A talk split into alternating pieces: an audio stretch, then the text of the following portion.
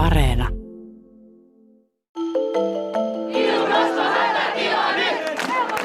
Ainakin sadat ihmiset osallistui viime viikolla Elokapinan mielenilmaukseen Helsingin eduskuntatalon edustalla vaatien Suomen hallitusta julistamaan ilmastohätätilan ja tekemään päätöksiä ilmastonmuutoksen hillitsemiseksi. Samalla nämä mielenosoittajat tukki Helsingin Mannerheimin tien parinkin otteeseen yksityisautoilulta ja siitäkös alkoi jälleen tulinen keskustelu siitä, että onko tämä järkevä keino vaatia ilmastotoimia. Tällä kertaa tässä mielenilmauksessa on kuitenkin jotain sellaista, mikä kiinnitti mun huomion. Yleensä tämä vastakkainasettelu on, että autoilevat keski-ikäiset miehet kritisoi nuorten toimintaa, mutta nyt aktivisten joukossa on todella paljon myös juurikin niitä autoilevia keski-ikäisiä. Helsingissä lukiota käyvä Ilmari Pensala on yksi niistä nuorista, jotka sai vuosi sitten poliisin sumutteesta Helsingin Kaisaniemen kadulla – Pian mä saan hänet studioon ja lisäksi hänen isänsä Tuomaksen, joka suhtautui epäillen pojan aktivismiin, mutta joka on lopulta pulittanut poikansa sakot ja seurannut sivusta, kun Ilmari tukkii ajoväyliä ilmastonmuutosaktivismin nimessä. Miten elokapinan toimia kritisoinut keski-ikäinen mies päätyi poikansa kanssa ilmastoaktivistiksi ja miksi se mansku pitää tukkia ilmastosanoman vuoksi? Annetaan heidän kertoa kaikki yhdessä ihan itse. Minä olen Sami Lindfors. Ja nyt takaisin Pasiaan.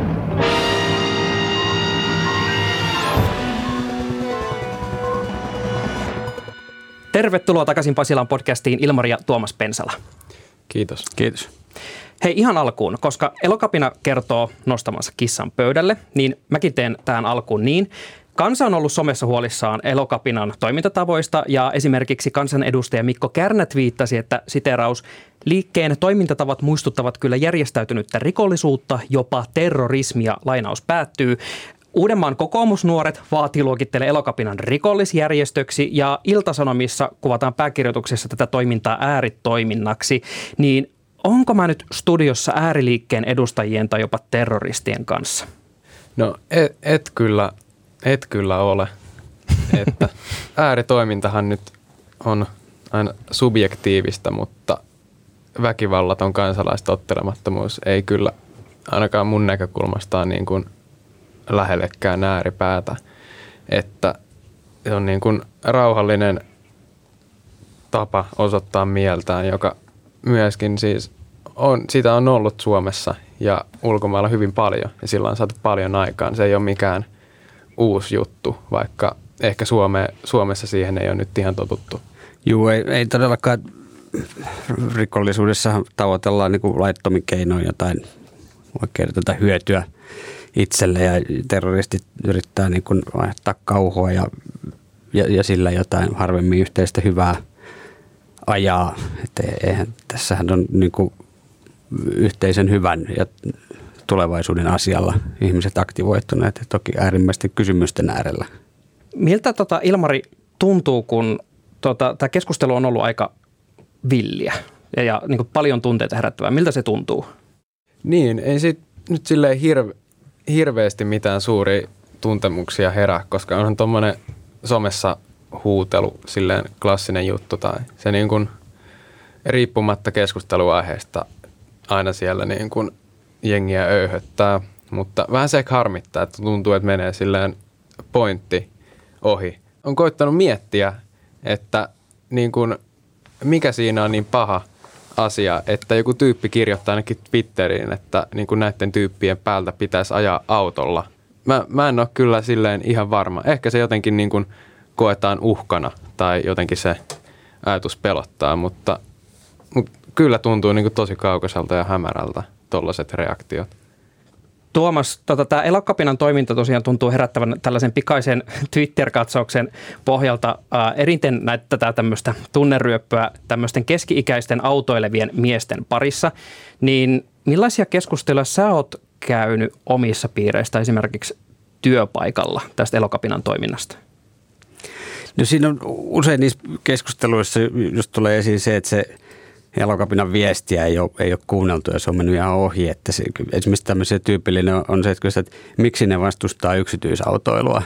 Että kun, no eihän ne vastusta. No, no mitä ne sitten vastustaa, mutta sitten, sitten tai haluaa, mutta sitten se niin kuin, tavallaan loppuukin se mielenkiinto jo keskustella tai siitä, tai sitten tällaista, että miksi eivät ne mene tota, opiskele kunnon ammatteja ja, ja hankkiudu sitten päättäviin asemiin ja muuta, muuta sitten maailmaa. Että kun no, viesti on se, että se, se on se niin kuin meidän sukupolvi, jonka olisi se pitänyt tehdä, että nyt se on niin kuin myöhäistä.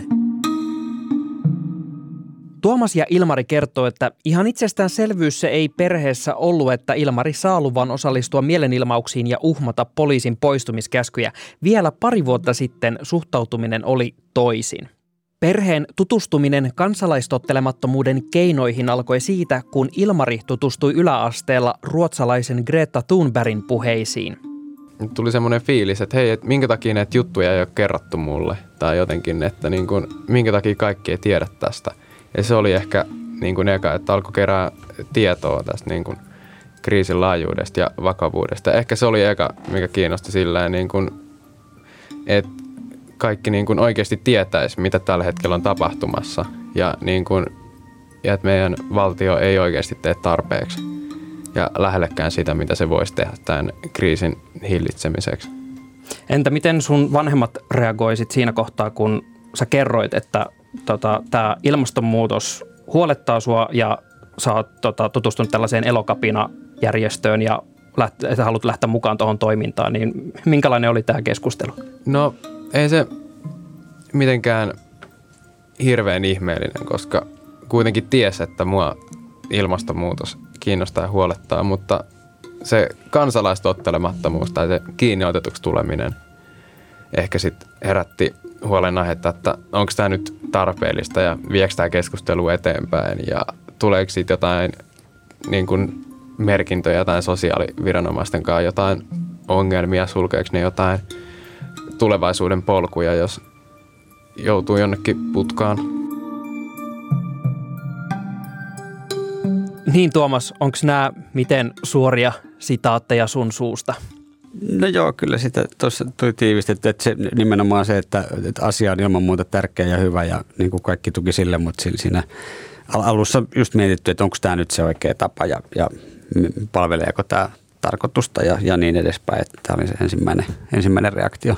Ja näitä sitten kyllä yhdessä niin kuin selvitettiin ihan näitä tämmöiseltä aktivismia tuntevilta ihmisiltä, että mitä tähän liittyy, jos tätä, tätä niin kuin harjoittaa ja missä menee niin kuin rajat ja onko jotain riskejä. Niin no siitä kansalaistottelemattomuudesta käytiin ehkä enemmän keskusteluja, mutta niin kun päästiin samalle sivulle siitäkin, niin sitten se on ehkä semmoista, aina silloin tällöin joku lukee jonkun kiinnostavan jutun ilmastosta tai joku tällainen ja sitten siitä keskustellaan jossain ohimennen. Joskus jotain väittelyitä, mutta... Millaisia nämä väittelyt on? Ja, no, itse asiassa aika usein sitten päädytään kyllä olemaan samaa mieltä niistä, mutta ehkä kuin periaatteista, mutta tai miten sä näet Ilmari, niin. vanha jäärä vai? niin, en mä tiedä. Tämä oli sillä, tai mun asenne, että voidaan keskustella aiheesta, mutta olen silti menossa osoittamaan mieltäni, että ei se mm. mitään muuta. Ja kyllä siinä sitten aika nopeasti, kun antaa aikaa, koska ei se keskustelu siitä kansalaistottelemattomuudesta ollut semmoinen yksi ilta istutaan pöydän ääreen ja se oli siinä. Vaan siitä niin kuin useampaan otteeseen jotain jauhettiin ja heiteltiin. Ja sitten lopulta just mentiin tapaa tuttava perhettä, jotka sitten oli vielä enemmän perillä aktivismista ja juteltiin heidän kanssaan. Ja sen jälkeen kyllä ollaan oltu aika samaa mieltä. Millainen tuo keskustelu siis tämän tuttava perheen kanssa oli ja mitä sä Tuomas opit siitä, että te päädyitte tuolle samalle sivulle? No se, no se avasi sen koko niin kuin, maailman, mikä mulle nyt oli aika, aika vieras itselleni, ja mitä se käytännössä tarkoittaa ja minkälaisia asioita sit voi, voi seurata. Ja sitten, että niin kuin vähän pidemmällä historialla, mitä silloin sitten saatu aikaiseksi, oli ehkä se niin kuin tärkein juttu, että jos se ensireaktio itsellä ja, ja yleisöllä johonkin asiaan on, että eihän tämmöistä sovi tehdä ja tämä on väärä tapa, mutta sitten jos näitä niin kun asioita katsoo vähän pitemmällä aikajänteellä, niin ju, juuri sellainen toiminta on saanut sitten positiivisia muutoksia aikaiseksi. Että se, se, se oli varmaan sen niin kuin tärkein oppi siitä. Vuosi sitten kohistiin siitä, kun Elokapinan mielenosoittajat istuivat Helsingin Kaisaniemessä autojen eteen. Ilmari, sä olit yksi niistä mielenosoittajista, jotka istuivat tuonne autojen eteen. Miksi? Sehän oli semmoinen vaikuttaja taustalla kuin ilmastokriisi. Sitä, sitä mä olin funtsinut ja tämä oli siis ensimmäinen tämmöinen kansalaistottelemattomuusaktio, jossa mä olin niin kuin rikkomassa lakia.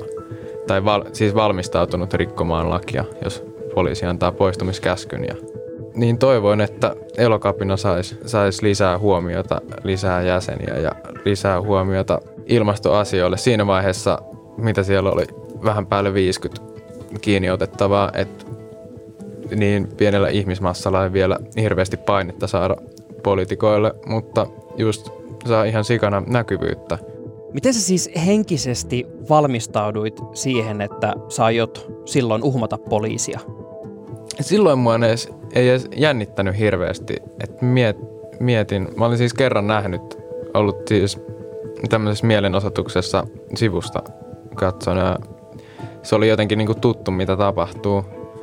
Niin sit mä en hirveästi miettinyt, tai oli vaan, että siellä istutaan ja sitten jos poistumiskäsky tulee, mikä luultavasti tulee, niin sitten, niin sitten mut kannetaan Maijaan ja sieltä jossain vaiheessa putkaa ja sieltä pois. Ehkä se kestää vähän kauan, ehkä on vähän tylsää, mutta ei mitään semmoista niin kuin suurempaa. Apua!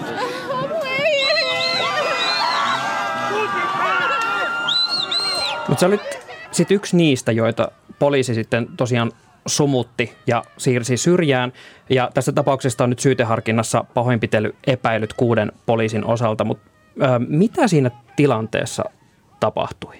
Niin se, se oli tosi sekava, koska aluksi mä en oikein tajunnut, että hei, ne on pippurisumit. No kai, kai näin sitten voi tapahtua ja mietin, että en kyllä ole siirtymässä ja mä, mä en yhtään tajunnut niin kuin kuinka paljon sattuu. Mä mietin, että se kirvelee ja sitten ei, sitten ei pysty avaamaan silmiä ja sitten ehkä ei niin kuin kävellä minnekään. Sitten on vaan niin kuin,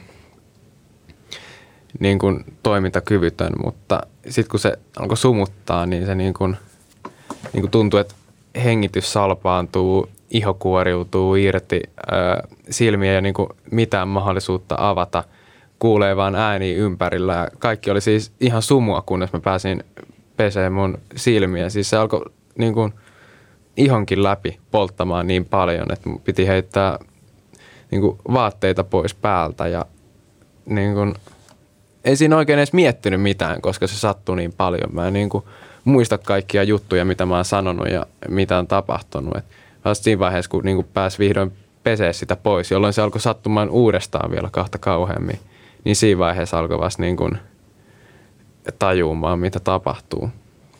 Miten sä, Tuomas, sait tietää, että siellä Kaisaniemen kadulla on ollut tämmöinen episodi ja sun poika on ollut siinä mukana? Se onkin ehkä hieman jopa hauska tarina, kun se oli lauantai-päivä ja oltiin lähdetty tuota tyttären ja sen kaverin kanssa uimahalliin, piti olla pitkän kaavan kanssa, mutta se päätyi niin kuin heti siihen, että se kaveri teloi itsensä siellä uima-altaassa ja lähti paikkailemaan haavoja – ja tota, kun, kun se homma oli selvä, niin sitten tuli soitto keskimmäiseltä lapselta, että nyt on telottu käsi jalkapalloottelussa ja nyt täytyy lähteä lääkäriin. Ja sitä mentiin, sitten odoteltiin röntgen, röntgen tuloksia ja muuta. Ja mä olin Ilmari käynyt aikaisemmin siellä katsomassa siellä, siellä miekkarissa ja muuta. Ja sitten yritin soittaa saanut yhteyttä ja oliko nyt Yle vai Hesarin sivuilta, kun siellä, siellä lääkäriasemalla kattelin, niin jaha, että poliisi, poliisi pippuri sumuttaa. Ja se on sen kuva, missä niin kuin – ihan suoraan päin pläsiä semmoinen valtava niin kuin sumupilvi osuu, osuu ihmisiin tota, ja se vähän ylempänä muita olevaa henkilöä siinä, että sen pää ei oikeastaan näy ollenkaan sieltä pilven seasta. Ja semmoisin katsoa, että vielä, että tuollahan on Ilmarin reppu tuolla tyypillä, joka on tuon pilven niin kuin sisässä siellä. Ja sen housut, että toi ihan Ilmari tuossa. Voi herra, mä että, että, että mit, mitä toi tekee toi sumu, kun sitä ruiskuttaa niin kuin noin läheltä suoraan silmiin. Että tämä u- uutissivustoilta tämän kuvan kautta sain tästä asiasta tietää. Että Miten te saitte sitten lopulta yhteyden toisiin? Poliisi soitti ja mikä tietysti suuri helpotus, kun saattoi kysyä, että on kaikki kunnossa, että ei ole mitään, mitään vammoja. Että sitä kautta. Mun on pakko kysyä tässä kohtaa, äh, tuliko tässä sakkoja lopulta maksettavaksi niskottelusta poliisiin kohtaan, että pitikö tässä käydä kirjaimellisesti hakemassa maksupäätteen kautta? Kyllä piti. Joo, olisikohan se ollut 42 euroa tätä tuollaista. Kun on alaikäinen nollatulot, niin aika nimellisiä ne sakot on. Millaisen keskustelun te kävitte sitten tämän jälkeen tästä kansa, kansalaistottelemattomuudesta ja tästä koko tapahtuneesta? Että minkälainen, minkälainen tämä oli tämä keskustelu ton jälkeen?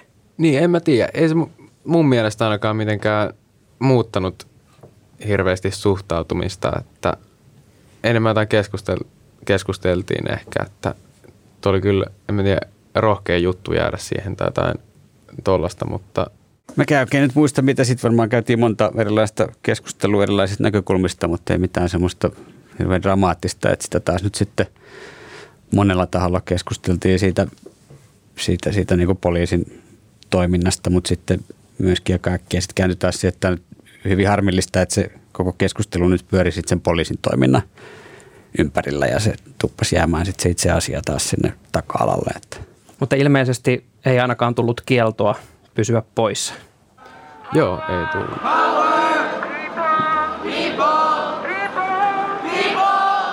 Viime viikolla Elokapinan mielenosoittajat istuivat autojen eteen Helsingin valtaväylällä eli Mannerheimin tiellä ja Ilmari oli yksi heistä. Mutta sivussa oli seuraamassa myös Ilmarin vanhemmat. Ilmari, miltä susta tuntui, kun sun vanhemmat oli seuraamassa tuota mielenilmausta? Tai sitten tuli niinku hyvä fiilis tai semmoinen, niinku, mitä enemmän jengiä, sen niinku parempi. Sitten kun näkee omat vanhemmat, sitten silleen niinku, jes, lisää jengiä ja omat vanhemmat siellä chiikaamassa, että tämä on hyvä juttu. Niin parempi mieliala.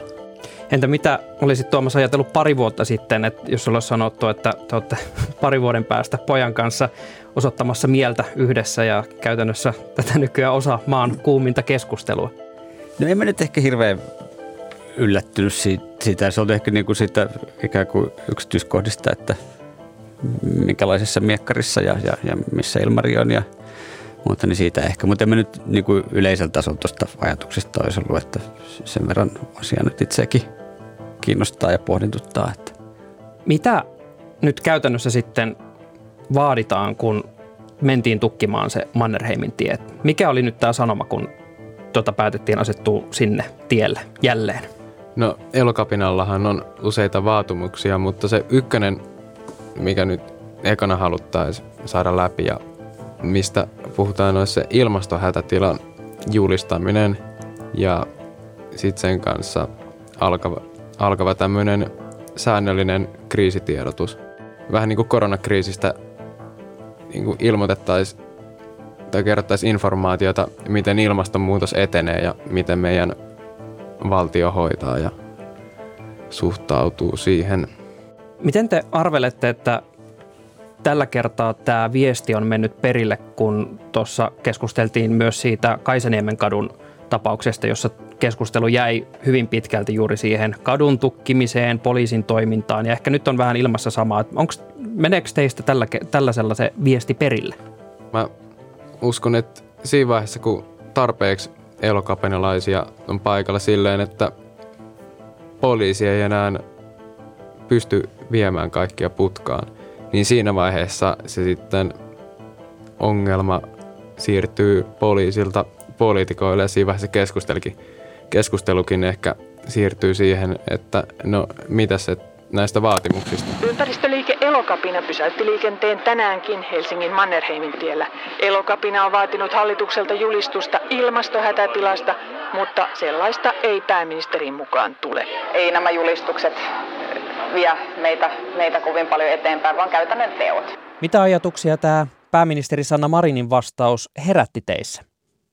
No siitä ei varmaan kukaan ole eri mieltä, etteikö se ole konkreettiset teot, jotka, jotka niin kuin asiaan vaikuttaa.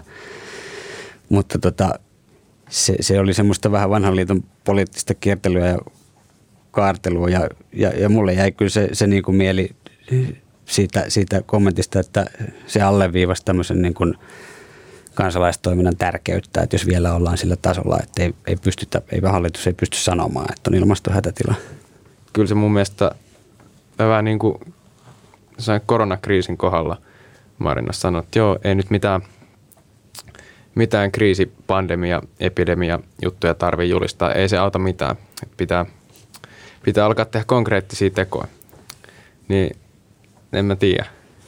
Vähän tyhmä juttu. Niin, ja kyllä se niin kuin siis hätätila niin kuin tarkoittaa sitä, että ei ole tavallinen tila, vaan, vaan se edellyttää vähän toisenlaista toimintaa ja mikä sitten niin kuin, ainakin toivoisin näkevinä sen, että se, se, sitten se toiminta ei ole semmoista niin kuin puoluepoliittista peliä ja lyhyen tähtäimen optimointia vaalien, vaalimenestyksen suhteen, että se sen takia se olisi hyvin tärkeää niin todeta tämmöinen tila. Missä vaiheessa te sitten ajattelette, että jokin muutos tapahtuu, että päättäjät sitten tekis jotain ilmastonmuutoksen ehkäisemiseksi? Ja mä uskon, että siinä vaiheessa, kun elokapina kasvaa niin laajaksi, että enää poliisit voi fyysisesti kantaa jokaista ihmistä pois ja sakottaa niitä, niin siinä vaiheessa poliitikkojen pitää jotenkin alkaa vastata näihin vaatimuksiin. Uskon ja toivon, että sitä kautta sitten alkaa tulee niin kuin oikeasti konkreettisia toimia nopeasti.